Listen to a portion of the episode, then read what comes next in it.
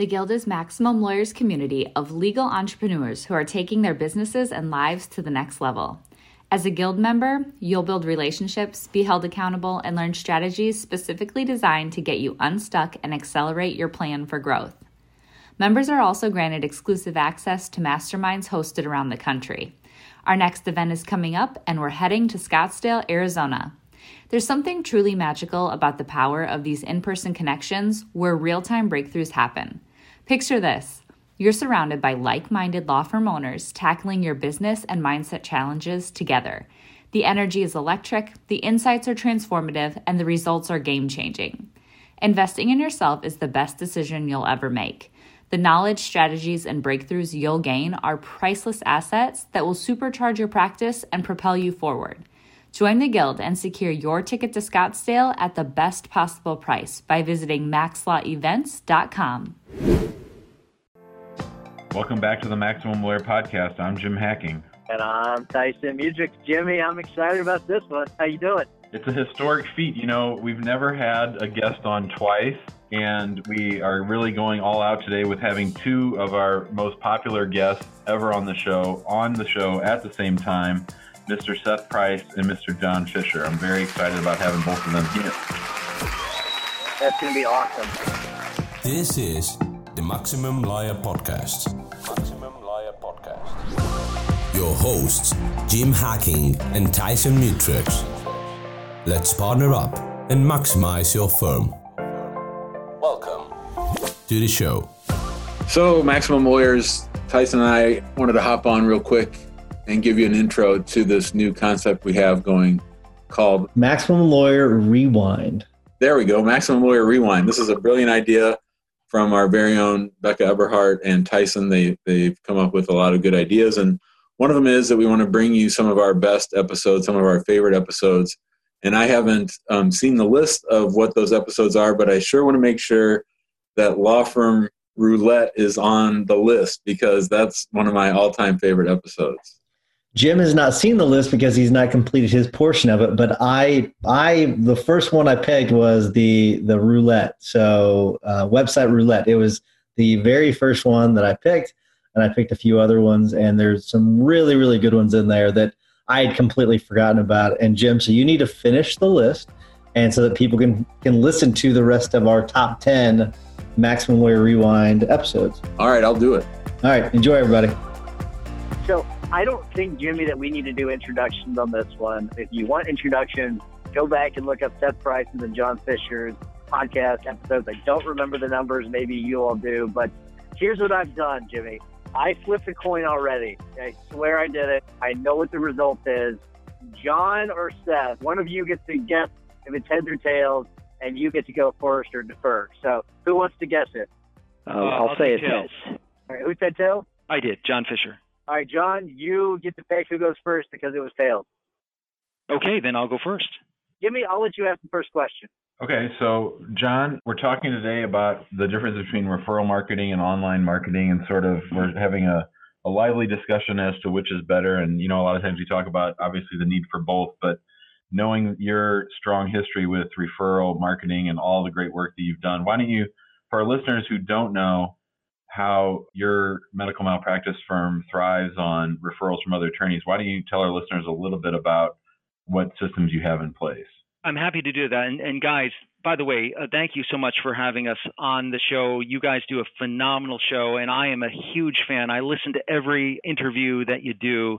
So, Maximum Lawyer podcast is my favorite, and you guys do just an amazing job.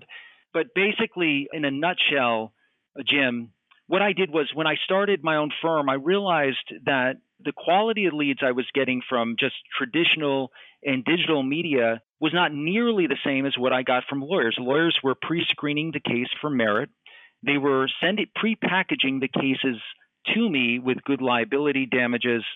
And basically, they were transferring the trust that they had built up with the client onto me. So even if I screwed up the case big time, I was fine. And over time, I realized it wasn't the quantity of lawyer referral sources that I had, it was the quality that made all the difference. So even with over 300 referral partners, there were going to be about three or four firms that sent almost all of the high quality work that I have.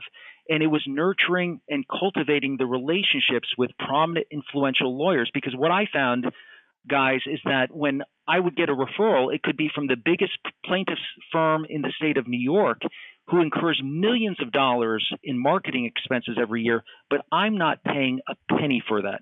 Now, at the end of the case, I do pay a referral fee, but that, I'm glad to do it. You might call that a cost, but it's really nothing that's coming directly out of uh, my pocket. So it's just easy for me. The quality of the leads is so high and the consistency in getting the leads is so great. So really what I want to do is what I decided with our marketing director is to focus all of our resources on building and nurturing not just referrals, specifically lawyer referrals. So we built a system that's got basically five components to it, and we built that out. And you know, I'd be happy to go through that, but what we basically did was building an authority-based marketing program with the lawyers, which consists of a book, an authoritative book that we send to basically everybody. That book goes into law schools, it goes to law firms. We use it as the basically the indestructible business card that never dies. Number two, speaking engagements. And, and Seth Price is all over the country doing speaking, and it builds the gravitas, the seriousness. You know that Seth Price is a leader in the world of digital marketing and internet marketing because he's speaking at all of these big name events PILMMA, National Trial Lawyers, AAJ, all of them basically. You see him over and over again. And that is the consistency of building a program. Number three, top of mind awareness having print and email newsletters, you're reaching out to your herd, nurturing that relationship. You're giving value. You're not asking for a damn thing. Number four, building your tribe. Building the tribe basically means don't go to one of these BNI networking or Chamber of Commerce. That's a total waste of time. Network with attorneys who are prominent and influential who can send you case after case. So, for example, I'm a member of Trial Lawyers College, and we meet on a monthly basis where we practice for about four hours. We practice cross examination, opening statement, but bigger than that, there's about 50 lawyers in the group. We cross refer cases. Every medical malpractice case of these 50 lawyers will be referred to me, and I refer them slip and falls, car wrecks, and things like that. So it's a great relationship, building the tribe. And number five, what we do is random acts of kindness where we're reaching out to our referral partners. Now, in our mastermind, one of the attorneys, Michael Leiner, has a great idea. When he settles a case, he'll actually get an ice cream truck in the summer months, bring it to the law firm, and give free ice cream to every lawyer and employee at the law firm. And then he'll go around to his other referral partners and do the same thing. That's brilliant. When I had my first book, The Power of a System, I rented a 70, I think it was a 70 foot yacht, and we took it out on the Hudson River. I invited everybody lawyers who I knew, lawyers who I didn't know, prospective referral partners, and all of our former and current clients, and we blew it up huge.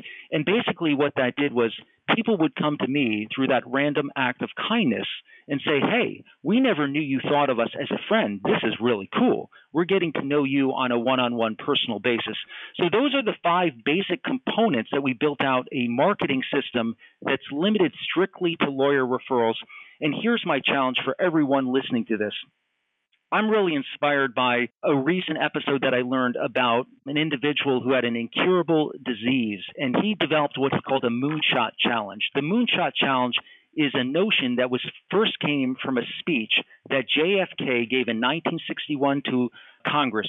And at that speech, he said basically, I believe that this nation should commit itself to achieving the goal of having a man on the moon before this decade is out and returning him safely to the earth. That is a moonshot challenge that was given on May 25th of 1961. Long after he died, on July 20th of 1969, Apollo 11 landed the first human being on the moon. That is a moonshot challenge. Every lawyer listening to this should have their own moonshot challenge, and that is an ambitious five-year plan for your firm that you think is absolutely impossible to achieve. So I'm going to give you an example. When I wrote my book, The Power of a System, in 2013, my moonshot challenge at that time was inconceivable to me. It was to have 500 referral partners. That is, an attorney or a paralegal who has referred at least one case in the last five years. In 2013, I did an inventory at 124 referral partners. I set specific base camps at every year to develop more and more referral partners, goals that were known by everyone working at our firm. Today, September 27th, 2018, we have 317 referral partners. We got nowhere near our goal, but over the course of that roughly five year period, the number of our referral partners more than doubled, two and a half times the original amount. That's because we had a moonshot challenge in place. So going forward, 2018, the goal is 375. 2019, the base camp 475, and 2020 we want to have 600 referral partners. That is a moonshot challenge is to build and nurture the referral partners and guys, one of the things that I think that everyone needs is accountability and structure to their goals. So it's great to have a goal like that, but you, think, well, how the hell do I get there?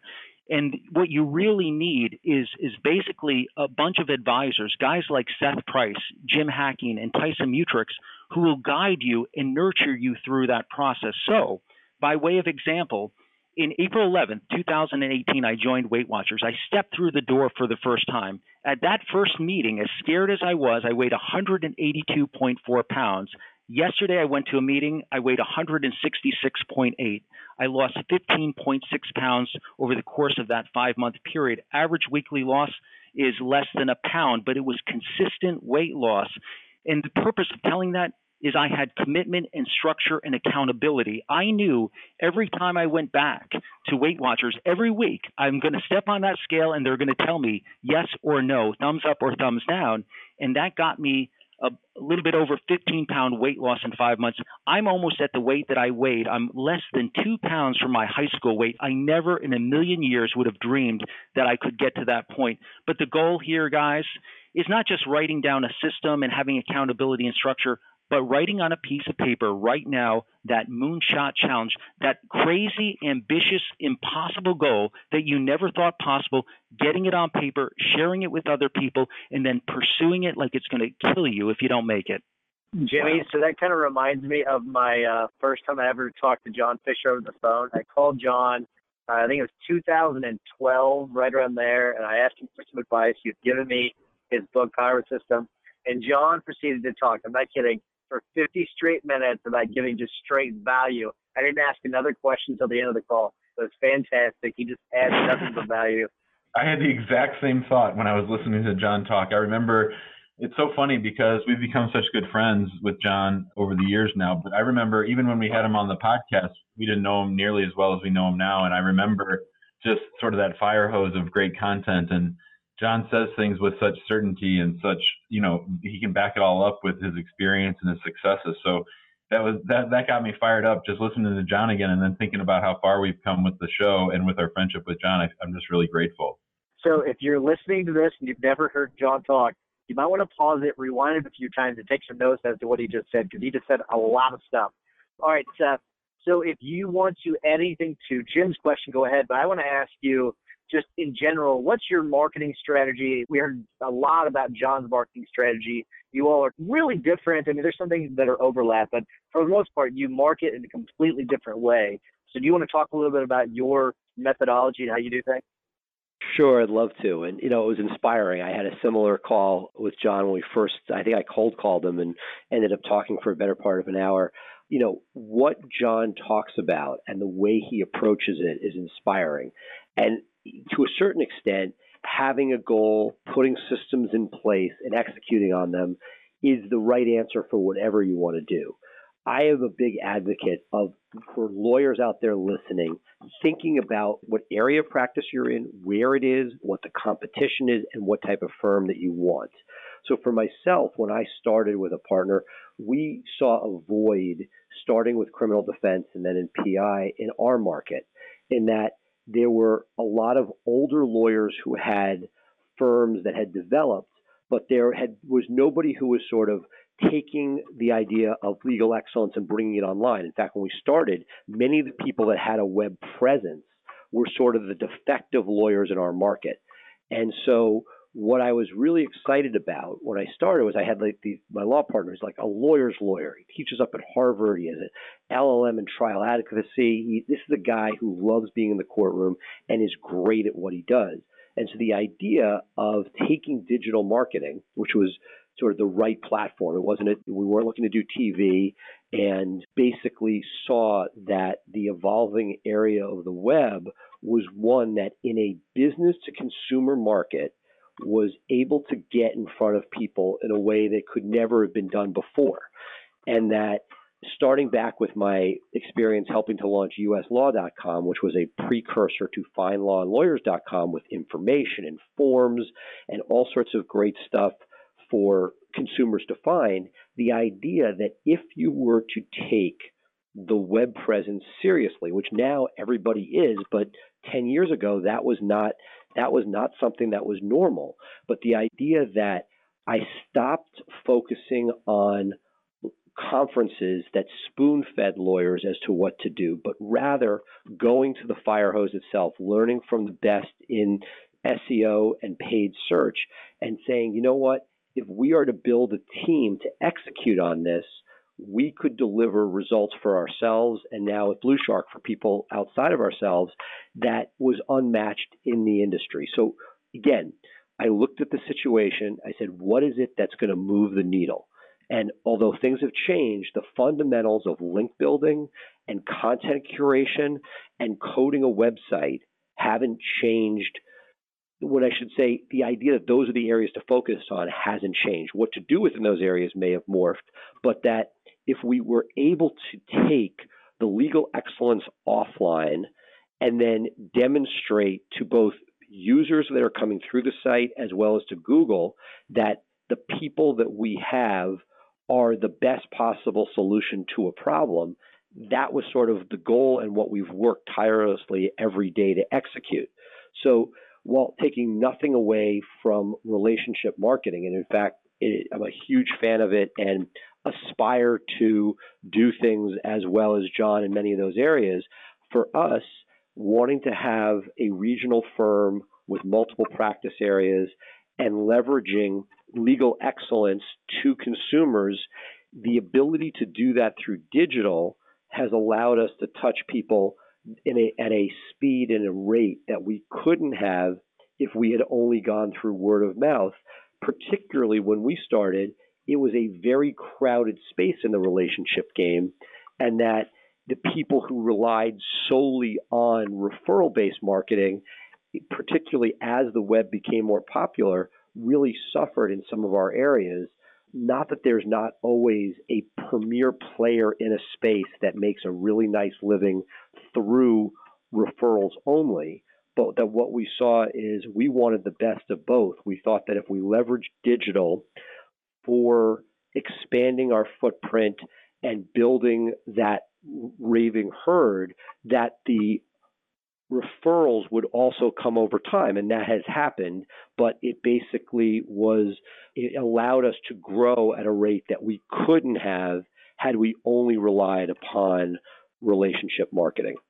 All right so my question for both of you you're both involved and active in our maximum lawyer facebook group and one of our members paul Yakubitis, just gave notice and he's going out on his own for the first time in about two weeks and i'm wondering if you two were sitting across the table from him, what advice would you give him to think about as he gets ready to launch his firm? Well, you know, if I could step in, because I did actually give him some advice, this John Fisher on the Facebook page. The first and sole responsibility that you have is to your family, and that means protecting them. It's ethically permissible to notify the clients who you're actively handling their cases that you will be leaving the firm while you're still with the firm once you're actually physically out the door, it's ethically permissible, in my opinion, really kind of required that you you can actually go to the clients and solicit them. So my take on this would be while you certainly want to try to end things on good terms with your former employer, once you're out the door, your responsibility is to your family and to make sure when you're out on the street and you don't have any clients, you have very little value to anybody. You have to clients as tyson says getting clients is the most important thing that you do. And you have to make sure that before you leave the firm you at least notify the clients that they have the right to select the attorney of their choice. And if they do that 95% 5% of the time, the clients will go with the attorney who they built trust with and who has been handling their case from day one. That is very important. That was the part that I felt was missing from that thread. And I would say, for me, looking at it from the way I built my firm, the number one thing would be to have a URL to put it live. It doesn't cost a lot of money. URLs are cheap. Get it has to go on Wix, put it live, put some content up, let the URL start to, to age. So while you're figuring things out, getting your house in order, figuring out what you're going to do, you're at least taking care of what would be dead or wasted time in the Google sandbox, time that Google doesn't really allow a website to be seen until it sort of knows you're going to be around for a bit. So that if during those early days where you're really and hopefully if you with a good herd and this guy you know within this community probably will get you know some nice early referrals from people who want to sort of see somebody do well that you can use that initial bump that hopefully comes to sort of get yourself launched, but making sure that you're planting those seeds. The best time to plant a tree is yesterday, making sure that you don't lose the valuable time so that a year from now, when you sort of have your, your place in order and your systems in place, that your web property is one that isn't starting flat footed, but already has a start. And even if it means writing two pages of content a month, by the end of that year, you'd have 24 pages of content on a site index that Google sees as a living, breathing organism online, and that you would at least have that competitive advantage whether you decide to do something with somebody else or what have you. You've built an asset during that first year. When I got fired from my old firm, they basically showed me the door and said, You're out. And the bulk of the firm's clients I had got and brought to the firm. So when I left there, I only had really one goal, which was to maintain those relationships with my clients and there turned to be a lot of bitterness and hatred towards me for bringing my clients with me after I left the firm. For some crazy reason, they thought that I was just going to leave everyone behind. There was no chance in the world I was going to do that. But here's the key point. When I'd meet with the attorneys, they would threaten to sue me, they would threaten to bring ethical claims against me, and all this crazy stuff. And instead of fighting back, I just let it. I was uh, calm as day. I just took it. I accepted it and I said, guys, I am extremely appreciative for everything you've done for me, and I'll never forget it. And they looked at me like I had three heads because they didn't expect that response from me. Now, fast forward, over times, that animosity has basically gone away. It's eased. One of my best referral partners is my former law firm, and I've made I'd say I've made somewhere between half a million and a million dollars just on their referrals. So the, the point here is even though there was bitterness and hostility in the very beginning, by taking a very professional approach, that basically eased over time. I never got sued, and we're now on very good terms. I see them, and we're very friendly, and they're referring work to me. So, whenever you leave a firm, if at all possible, strive to maintain the relationship because that relationship can be a gold mine for you. Hey guys, it's Becca here. I'm sure you've heard Jim and Tyson mention the Guild on the podcast and in the Facebook group. That's because we're seeing some really exciting things happening with Guild members and their businesses. The Guild is this perfect mix of a community, group coaching, and a mastermind. Inside, you'll gain support, tap into a network of connections, and continue learning. A common theme among successful entrepreneurs. There are so many benefits inside the Guild, including weekly live events and discounts to all Maximum Lawyer events. Head over to MaximumLawyer.com forward slash the guild to check out all of the benefits and watch a few testimonials from current members. Investing in a community is like the self care of business ownership. Being in a community with other people who get it is crucial when you're creating a rock solid foundation to build your business on, one that's strong enough to withstand setbacks, transitions, and growth. So head to MaximumLawyer.com and click on the Guild page to join us. Now, let's get back to the episode. I see this over and over again. You know, whether it's during an interview that you don't end up taking a job with, whether it's leaving a firm, the little things that could be done.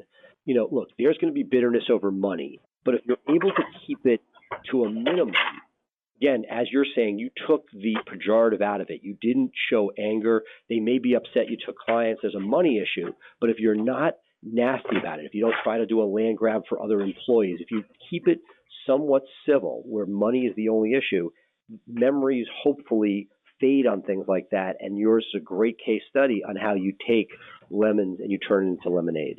And just think of it for all of us, or at least for most of us, there's been a point in our career where somebody has fired us.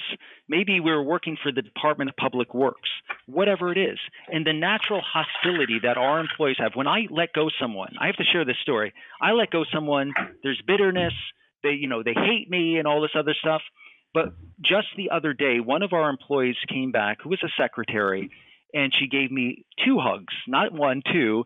And she told me how appreciative she was, how we handled everything. And now she's on to some type of government job where she's really happy. And so sometimes parting ways doesn't have to be the worst thing in the world. It can actually help the employee move on to something better for them. And so I try to do that with everyone without the hostility or bitterness. It doesn't always work. I've had a recent star paralegal who left and she just hates me to death. But, you know, I can't take the low road and fight back. I try to give her some little severance package, make her feel better about the relationship, and try to build it if I can, you know, get it back. But the bottom line here is hatred and hostility does not work. Try to maintain your relationships whenever possible. So I want to give one other example, guys. There was when I left my firm, there were a number of cases out there that I took with me and it could have just totally blown up. But the reality is when we had the cases got resolved and there were lots of money. I mean, in some cases over a million dollars in fees. And what happened was we'd sit down at lunch, we discuss the division of the fee, and the bottom line here was their requests would be outrageously high. There was no basis in the law for trying to get astronomical fee splits for the outgoing attorney. But you know what? I didn't care. I basically caved in and I gave them what they want for one reason. I wanted to maintain the relationship because relationship building is what marketing is all about, in my opinion. And so even though they got, you know, maybe fifty thousand or a hundred thousand dollars more than what they really should have gotten. The fact is, they left there happy. Our relationship was intact, and they're sending me cases that are now resulting in fees that could be a half a million dollars to a million. That's the long-term thought process that we have. Don't worry about fifty thousand or seventy-five thousand. Build the relationship and think long-term. All right. So my question's for both of you, and I want to we'll let Seth go first this time. My question is, I want you to look at the law five years from today, and how you currently market, and how most people typically market today. And I want you to tell us how the law and, and marketing is going to be different in five years, and how you are going to have to adjust the way you market now to fit that. So Seth, go ahead. Sure we're already seeing things. When I started, the DUI component of a criminal practice was really a very valuable and in many cases overshadowed the rest of the practice, much more profitable from a per hour basis as well as the source of funds. What I have seen, and this is not me, but the market has seen, is the bringing of Uber into our vernacular and the fact that a ride is a button away as opposed to a cab that may or may not ever show at an exorbitant rate, that that entire practice has diminished and will continue to diminish as self-driving techniques come into play. There are people in the PI space that, you know, as the safety enhancements come to cars, and it's not just them coming to cars, but for an entire generation of cars to upgrade to that point, that you know it, whether it's five years or whether it's ten years, whether it's fifteen years, many of the money areas of law, so to speak, on the B2C side, being DUIs and being motor vehicle accidents, are going to see you know a decrease over the coming years. How fast is debatable, and we'll see. But what I would say is understanding that looking at the market as to where people have needs has always been something important, and that figuring out, you know, in addition to planting your stakes where you see there is business, figuring out where there is not representation and putting yourself in those positions. So I think it's as much about noticing about what's declining as looking for, almost like we saw in baseball with the advent of Moneyball, saying, hey, this is an underserved area. There's a lot of this country that's underserved. So if you're somebody who's, you know, not geographically set looking for places where there's less competition, and then also looking for areas or verticals in the law that are underserved. Those two things, I think, are the areas that I'd be looking at if I'm looking at a five, 10 year window going forward. And Tyson and Jim, I think what I would say here is I would refer back to the Stockdale paradox, which is a Navy Admiral James Stockdale was a prisoner of war in Vietnam for seven years. And they asked him, How did you survive? And he said, Well, it was very easy because the people who came to grips with their reality that maybe they would be tortured and imprisoned for years and years. Those people who accepted the reality were far more likely to survive than people who thought that they would be let out on January 1st or the new year or a holiday. He said those people were unrealistic and you just knew that they weren't going to survive. The point is, you have to consider your harsh reality. And your harsh reality means looking at the worst case scenario that you have for your law firm and accepting it as a possibility. So for, for me, the harsh reality is medical malpractice might be on the way out. Donald Trump has tried to eviscerate and practically eliminate medical malpractice with caps on damages, uh, which have come close to passing the Congress. If caps on damages were imposed for medical malpractice, I'm out of business. The worst case scenario is I'm a law firm that's 100% dependent on medical malpractice, and my business may be over if President Trump gets his way. That's a harsh reality. So, the way that I adapt is I created a website called spinalcordandbraininjury.org. This is a, a resource of all the facilities, doctors, and information about finances for injuries of spinal cord and brain injuries limited to New York State. So that is just basically an information resource because what I learned in my experience is if I just have a single catastrophic injury case every year, that's more than double the legal fee than what I make in medical malpractice in New York because the fee structures are very different. So I'm trying to accept the worst scenario. And as a lawyer, think to yourself, what is the worst case scenario for your firm? What if this area of law dried up? You need to have a plan B for that. And I don't know where that's headed, but with if Donald Trump gets his way, medical malpractice is done for me one of the great things that Tyson and I have really benefited from by having the podcast is getting to spend quality time with really smart people. So I have sort of a off the wall question for both of you. You know, Maximum Lawyer is now about two years old. We had our first conference this year, and Tyson and I are often thinking about ways to, you know, take Maximum Lawyer to the next level. And I'm just wondering, what kind of advice would you guys have for us for Maximum Lawyer itself? We just formed our LLC and we're trying to become a little bit more formal with things. And I'm just wondering what ideas or thoughts you guys might have as to what we could do to sort of spread our message even more. Seth, do you have ideas? The first one is is actually what we're doing today, which is, you know, there are a lot of cool people out there, but very often, and I, Tyson and I have done this, we're almost like jamming together. Like you, you hear of musicians getting together. That when I get together with Tyson and we just go off for 40 minutes, the back and forth creates an energy that w- does not happen sort of in a vacuum with one person.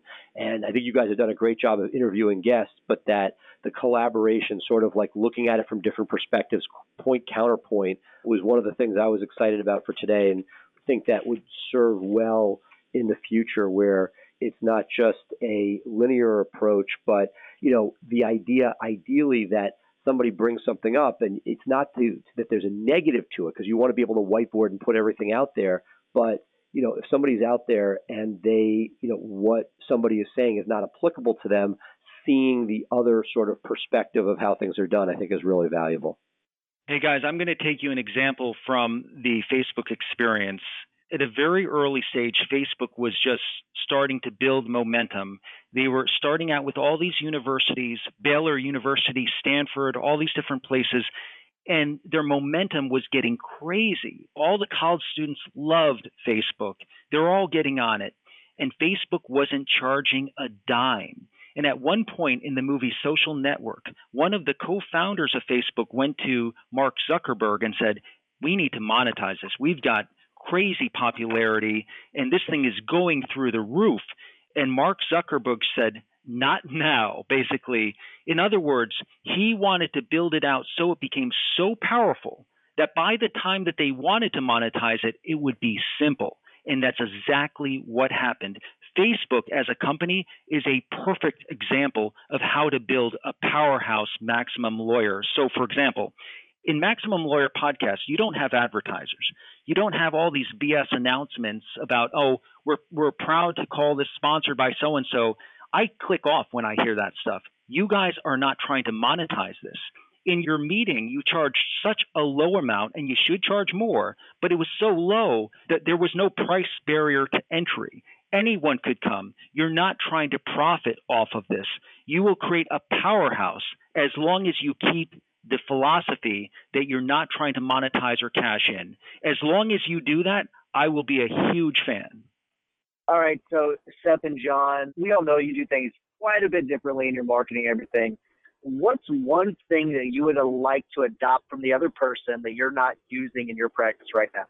I need to leverage the the book and authority marketing. John has done a, a marvelous job of basically putting himself out there, the the indestructible business card. I see it. It's been talked about. I poo-pooed it because I didn't like much of what I saw in the market, sort of being brochure so you could say there was a book. But what John has clearly done that very few people have done well is create something that passes the laugh test. That's not just a, a souped up pamphlet, but is really value add and a book in the sense of what should get people's attention. And he's he's not just written the book, which is a task unto itself, but it's how to leverage it. And that's what I've watched and and uh, aspire to do better. Thank you, Seth, for saying that. And by the way, anyone uh, listening to this, if you want a free electronic copy of the book, just go to thepowerofasystem.com and you can get the free book. If you want a physical copy of the book, just send me an email, uh, jfisher, F-I-S-H-E-R, at fishermalpracticelaw.com. So anyone listening to this, email me. I'll send you a signed copy of the book, or you can get the digital copy online. And I have to tell you guys, one thing that I'm so excited about is the work that's done by Seth's group, BluShark Marketing. I have sort of what I consider an, a concierge service where I have one contact there who's emailing me more than weekly, maybe twice weekly on status, links that they're getting, a suicide prevention scholarship that I wasn't even aware of. They're building links, doing stuff, and they're writing content and putting it out there that's solid. It's great stuff. And what I see over time is one night I went to bed late, like around midnight. I woke up at like six the next morning and I saw that there were seven leads that came in while I was sleeping. I'm like, this is crazy. But, you know, I have been so impressed because what this has done with Blue Shark is that I don't have to write copy till two o'clock every morning. They're doing it for me. They're building links. I didn't have any quality links before I began with BluShark, and now I've got .edu and a bunch of other things. That stuff really matters, and the machine just keeps going on, so I can do things like go to court and try cases, which I love to do. So I'm grateful that I can basically hand off the process of internet marketing to Seth and BluShark, and they've done a, a tremendous job for me. Well, thank you so much for your kind words. It's uh, very sure. humbling. All right, I want to thank both of you all for coming on. We'll get to our tips and our hacks of the week. Before I do, I want to remind everyone to go to the Facebook group. Tons of activity going on there. It's kind of insane. Also, if you will, please take a moment, give us a five star review on iTunes or wherever you get your podcast. We really do appreciate it. Jimmy, what's your hack of the week? So my hack of the week is an old favorite of mine. It's a blog post from many years ago called 1000 True Fans. It was written by a guy named Kevin Kelly and it talks about how if you can build a tribe of a thousand people who who really know you, really like you and really trust you, that you can really build out everything you need from a marketing and referral based practice. I think it's a great article. If you go to kk.org and type in true fans or just Google 1000 true fans, you'll come right up upon it. It's a great article. And I think it's one of those things that you want to read a couple times a year just to remind you about the power of building that tribe. Excellent. And John, Seth, you know the routine. John, you won the uh, coin toss. I'll let you go first with your tip or hack of the week. Hack of the week build a website that's just for internal purposes at your law firm where people write entries of new policies for your firm every day. So, James Ruane one of the most successful criminal defense lawyers in uh, the Northeast. His law firm, Ruane Attorneys, has a what he calls Ruanepedia, which is sort of a takeoff on Wikipedia, where the, he gets the employees to write new entries that contain photographs, screenshots, and detailed information on how to do every simple task and complicated task in their office. They upload sample motions, they upload sample complaints, and this collective knowledge sharing website is extremely powerful. So that when you have and, new and John, employees join your firm, just, I would I'm a I'm a huge fan of that. I, I have uh, you know attempted over time to implement it. I would just add on the idea is awesome, but it is like many other things that we talk about that it's the follow through because I just I'll take you know when I do things well I talk about it when I don't. I put it in place about a year ago. I came back the number of people that hadn't touched it in a year, that it needs to be something that is bought into by staff and that is up on their screen so that it's a living, breathing document and not just a one time exercise. No, I agree. I mean, we just started it right now, so it's a it's a work in progress, and I really have no idea how it's going to pan out. But I think the idea is very simple because when you have new employees, you basically have them read the first 40 entries that they need to know and they'll learn the basic procedures of your firm before they even begin. Well, that's that's awesome. Now, I aspire, and I, I started, but it's like a lot of things in life. It's the follow through. I was going to say for myself, something we've been talking about online in the Facebook chat is the idea of repricing major expense areas. We saw some amazing swings on malpractice insurance. We had a sales guy we loved. He sent it out to different places. Last minute, allowed two salespeople to come in and theoretically, there shouldn't be any differences because he would be sending it out to all the places, and that we saw incremental decreases, and in one case, a substantial decrease, really by getting a number of people. Same thing uh, can be done for credit card processing. Those people who have been this for a while on the revenue side, as opposed to the contingency side, have seen massive swings, and that somebody who gives you a good deal one day, that there are six months secret or non-disclosed increases that if you take your eye off the ball for too long can really make it a very expensive process. Great tips. All right, so my tip of the week is actually I'm gonna promote something I've sort of waited to promote because I wanted to see how it works until I worked in and built out my system. I'm gonna promote FileVine because I will tell you, kind of insane. It, something I had been looking for for a very long time is seeing all basic communications between you and the client in one spot, text messages, emails, notes, all of that one spot, and they've got that in their feed. It's really kind of crazy. Each client has their own unique phone number that they can text to their file. They've got a, unique email address that they can email directly to their file. Documents are automatically put into the Documents tab whenever they email you. It is quite incredible. I'd be happy to show you what I've got built out. The Filevine, it's really great. Seth, John, amazing as usual. Thank you so much. Hey guys, you, you do a phenomenal job and keep doing what you're doing because the Maximum Lawyer podcast is hands down the best in the legal industry. And I am a, a fan for life. So keep doing it. And I can't wait for the next in person coming 2019. Thanks all. Bye, guys. Have a good week. Thanks, guys. Bye, guys. Yeah. All right, take care. Thanks for listening to the Maximum Lawyer Podcast. To stay in contact with your host and to access more content, go to MaximumLawyer.com. Have a great week and catch you next time.